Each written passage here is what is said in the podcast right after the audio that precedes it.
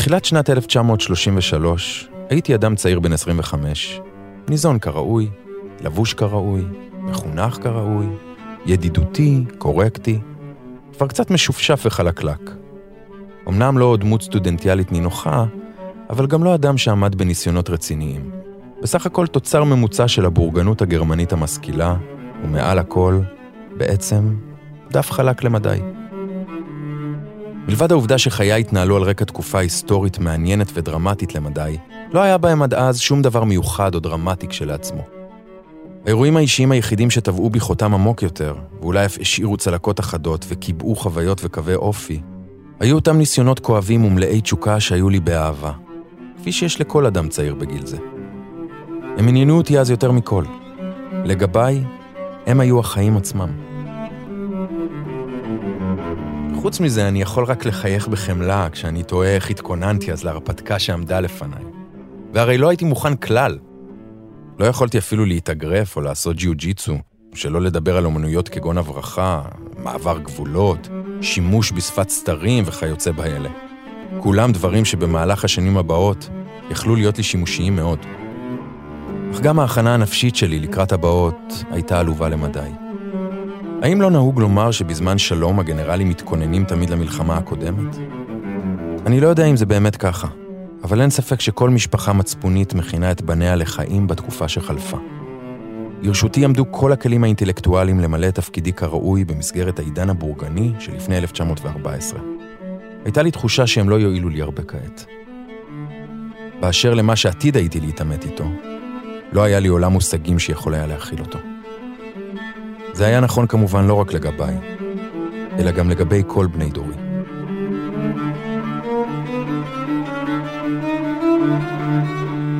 סיפור של גרמני, מיומנו של סבסטיאן הפנר בשנים 1914 עד 1933. פרק שלישי, המהפכה. מספר רן דנקר. לי עצמי לא היו אז דעות פוליטיות מוצקות. היה לי אפילו קשה להחליט אם אני משתייך, ולו גם בקווים פוליטיים כלליים ביותר, לימין או לשמאל. נשאלתי פעם שאלה עקרונית כזו בשנת 1932, ועניתי נסער ובהיסוס רב. אם בכלל, אז כנראה לימין. בענייני היום קבעתי לעצמי עמדה בכל מקרה לגופו, ולעיתים גם זה לא. אף אחת מן המפלגות הקיימות לא משכה את ליבי, למרות המבחר הגדול. ומכל מקום, כפי שהוכיחו כמה מקרים, חברות באחת מהמפלגות האלה לא הייתה מגנה עליי מלהפך לנאצי. מה שהציל אותי היה האף שלי. יש לי חוש ריח רוחני מפותח למדי, או במילים אחרות, חוש לערכים, וללא ערכים של השקפות עולם שונות. לרוע המזל, לרוב הגרמנים אין חוש כזה כלל. בכל מה שקשור לנאצים, הכריע הפי באופן חד משמעי. לא היה טעם לנסות לברר איזה ממטרותיהם ומכוונותיהם ראויה לוויכוח, או שיש לה לפחות הצדקה היסטורית, כשמכל העסק עלה הריח שעלה ממנו. לרגע לא שגיתי באשליות לגבי הנאצים. ידעתי מיד שהם האויב. האויב שלי ושל כל מה שהיה יקר לי. אבל טעיתי לגמרי בהערכתי איזה אויב נורא הם יהיו. באותו זמן עתיתי לא להתייחס אליהם לגמרי ברצינות. עמדה נפוצה בין מתנגדיהם חסרי הניסיון, שעזרה להם הרבה אז, ועוזרת להם גם היום. יש מעט דברים מגוחכים יותר, מאותה שלווה מאוהרת ומרוחקת, שמתוכה אני ושכמותי, השקפנו כצופים בתא תיאטרון על ראשית המהפכה הנאצית בגרמניה. מהלך שכוון בדיוק הולך וגדל לחיסולנו. בתחילה אפשר היה לראות במהפכה הזו רק עוד אירוע היסטורי, כמו אלה שידענו בעבר. עניין לעיתונות, ולכל היותר עניין השייך לתחום הציבורי בלבד. ב-30 בינואר, בערך ב-5, הופיעו עיתוני הערב. הוקמה ממשלת איחוד לאומי, היטלר ראש ממשלת הרייך. אינני יודע בדיוק מה הייתה התגובה הכללית הראשונה. תגובתי שלי הייתה במשך כדקה התגובה הנכונה. אימה מצמררת.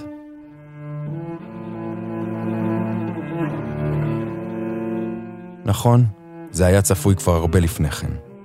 היה צריך להביא את זה בחשבון. ובכל זאת, זה היה כל כך דמיוני, כל כך לא מתקבל על הדעת, לראות את זה שחור על גבי לבן. היטלר, ראש הממשלה.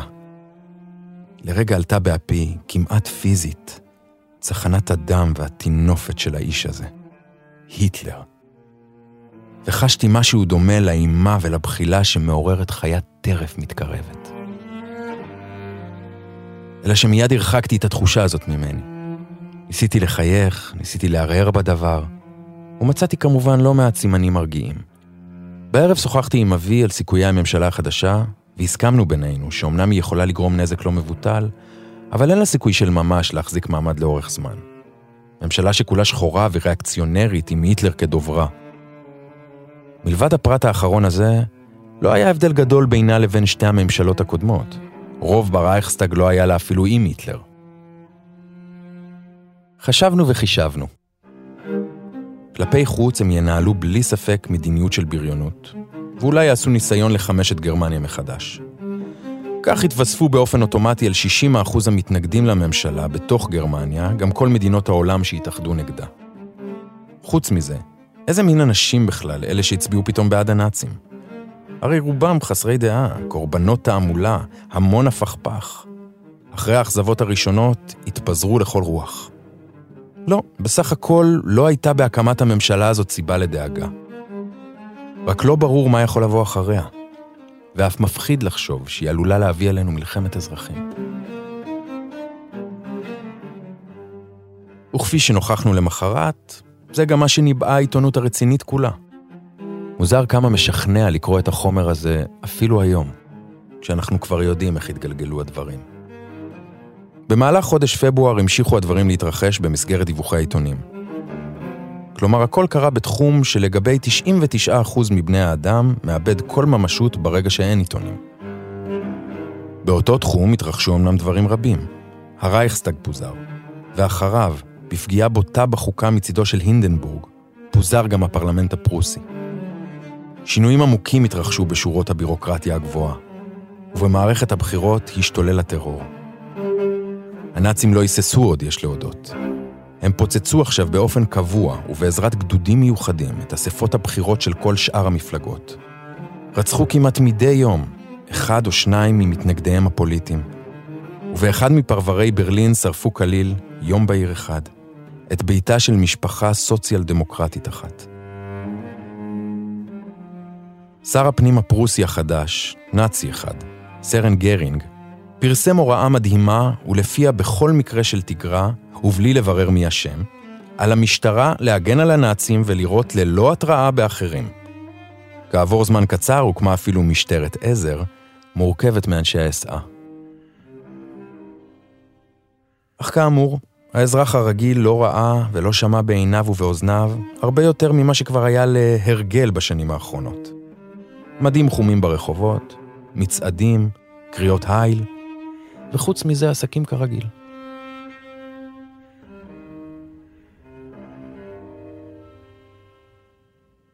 אני מודה שהייתה לי נטייה לראות מעין ניצחון על הנאצים, בעצם העובדה שמערכת המשפט המשיכה לתפקד, ושחיינו בכלל המשיכו במסלולם.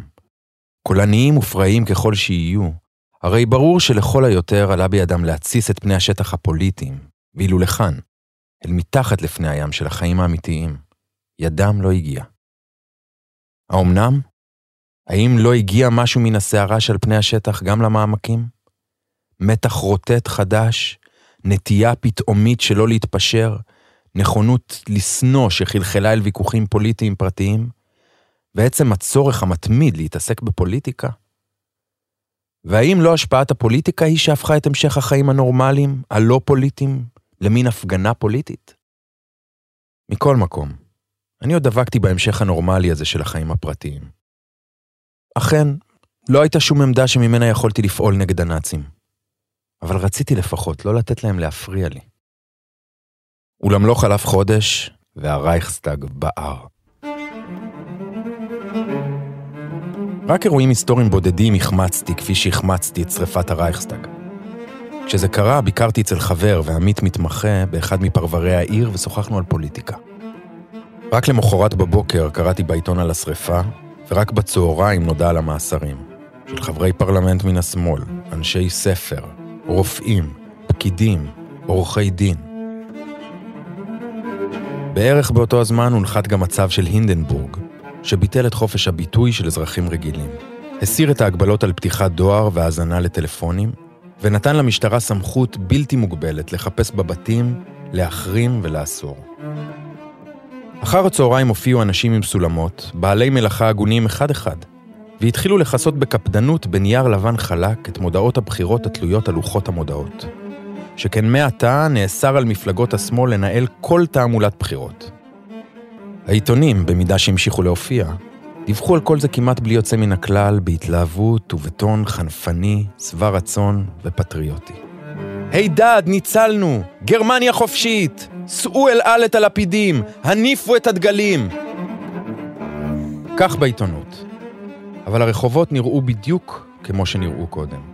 בתי הקולנוע פעלו, בתי המשפט שפטו, למהפכה לא היה כל זכר. אנשים ישבו בדירותיהם, מבולבלים קצת, מודאגים קצת, מנסים להבין מה מתרחש, והיה קשה. קשה מאוד להבין כל כך הרבה בזמן כל כך קצר. העיקר שסכנת המהפכה הקומוניסטית צולקה, ואפשר ללכת לישון בשקט. לילה טוב. מהי מהפכה? משפטנים יגידו, מהפכה היא שינוי החוקה באמצעים שאינם מוסדרים בה עצמה. אם נקבל הגדרה זו, כי אז לא התרחשה מהפכה נאצית כלל במרס 1933. הכל התרחש באורח חוקי ובאמצעים שכולם נכללו בחוקה עצמה. קודם כל צווי החירום מטעם נשיא הרייך, ולבסוף ההחלטה להסמיך את הממשלה, שנהנתה מרוב של 2/3 ברייכסטאג, כנדרש בחוקה. לחוקק חוקים ללא כל הגבלה. זה כמובן לא היה יותר מאחיזת עיניים. אך גם אם נתבונן בדברים, כפי שהתרחשו בפועל ממש, ספק עדיין אם מה שקרה במרס אכן ראוי לשם מהפכה. אפילו סתם על פי השכל הישר, ברור שמרכיב מהותי בכל מהפכה הוא הניסיון לתקוף את הסדר הישן ולהשתלט על הכוחות המייצגים אותו. המשטרה, הצבא וכו'. זה לא חייב להתנהל תמיד בדרך מלהיבה ומפוארת. זה יכול להתנהל גם תוך חריגות, מעשי אלימות, התפרעויות, ביזה, רצח והצתות. מכל מקום, אפשר לצפות מאנשים הרואים עצמם כמהפכנים, שיפעלו ויגלו אומץ לב, שיסכנו את חייהם. בריקדות הן אולי עניין מיושן במקצת. אבל איזושהי צורה של ספונטניות, של מרד, של התקוממות ועשיית מעשה, היא בלי ספק תנאי הכרחי לקיומה של מהפכה אמיתית.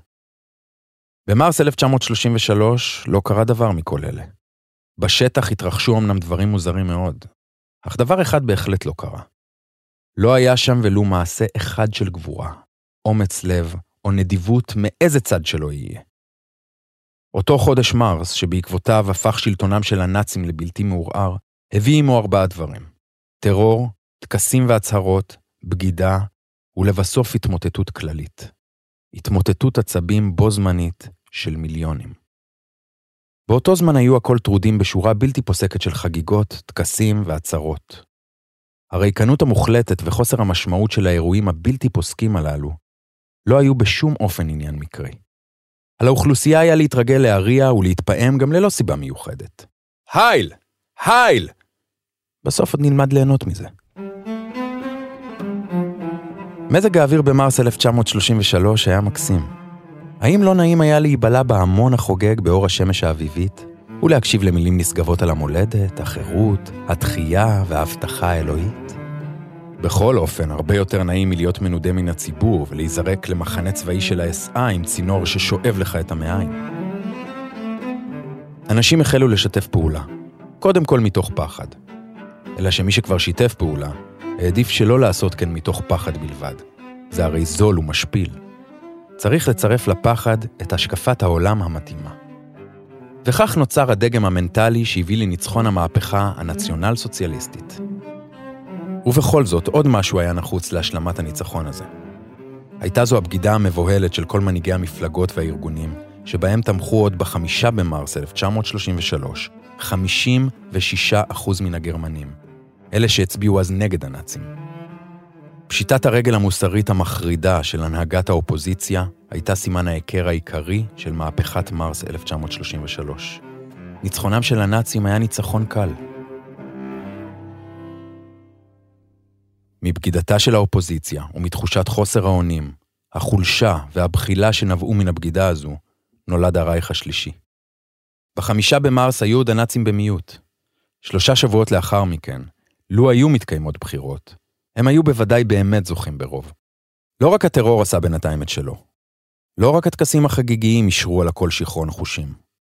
העיקר היה שהזעם והתיעוב שעוררה באותו רגע ההנהגה הפחדנית והבוגדנית שלהם, היו עמוקים מן הזעם והשנאה שעוררה אויב. במהלך מרס 1933, הצטרפו למפלגה הנאצית 100,000, אנשים שהיו עד אז ממתנגדיה. הסיבות שבגללן עשו זאת היו כמובן שונות. הסיבה הפשוטה ביותר, וכמעט תמיד הסיבה שמוצאים כשמחפשים היטב, הסיבה העמוקה ביותר הייתה הפחד. להשתתף בהלקאה כדי שלא להיות בין אלה שסופגים מלכות.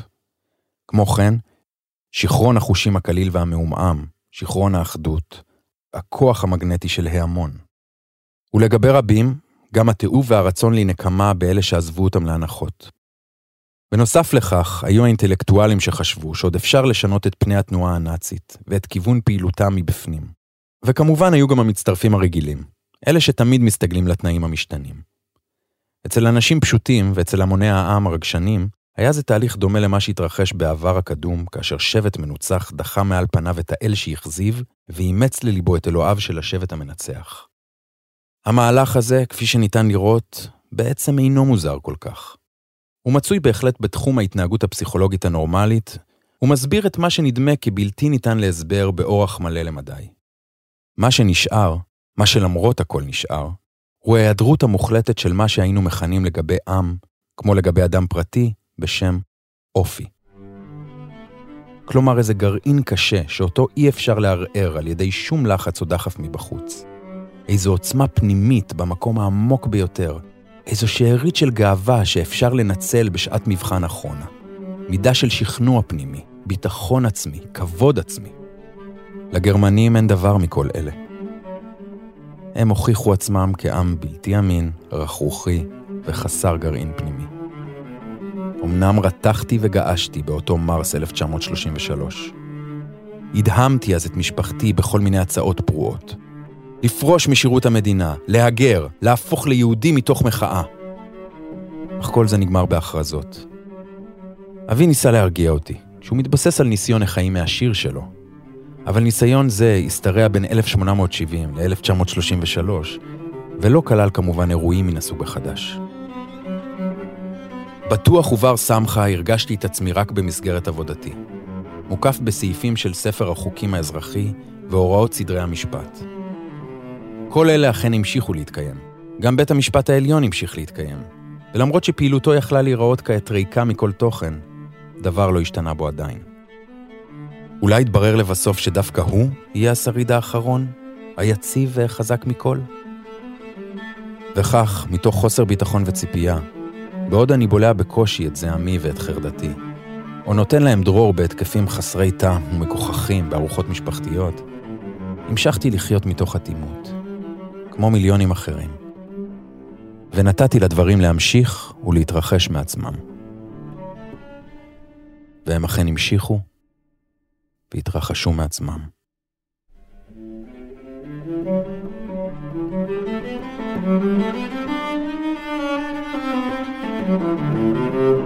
סיפור של גרמני, תסקית ב4 פרקים לציון 90 שנים לעליית הנאציזם לשלטון. סיפור של גרמני נכתב בידי העיתונאי וההיסטוריון יליד ברלין ריימון פרצל, שנודע לימים בשם העט סבסטיאן הפנר. את יומנו כתב הפנר ב-1939, שנה לאחר שגלה מרצון מגרמניה לאנגליה, אולם הוא פורסם וראה אור כספר רק 60 שנים מאוחר יותר, ב-1999, לאחר שהלך לעולמו. מספר רן דנקר. עורכת ראשית מאיה גייר. עריכה והפקה תמנה צורי. עיצוב פסקול עודד דודוב. ביצוע טכני ליאור רונן, בן שני ודניאל חיון. מתרגמת הספר שולמית וולקוב. תודה להוצאת חרגול. פסקול 6 אבולוציות, סוויטות לצ'לו מאת יוהאן סבסטיאן באך, בביצוע יויו מה. ניתן להאזין לכל פרקי התסקית ביישומון גל"צ ובכל מקום בו אתם מאזינים להסכתים שלכם.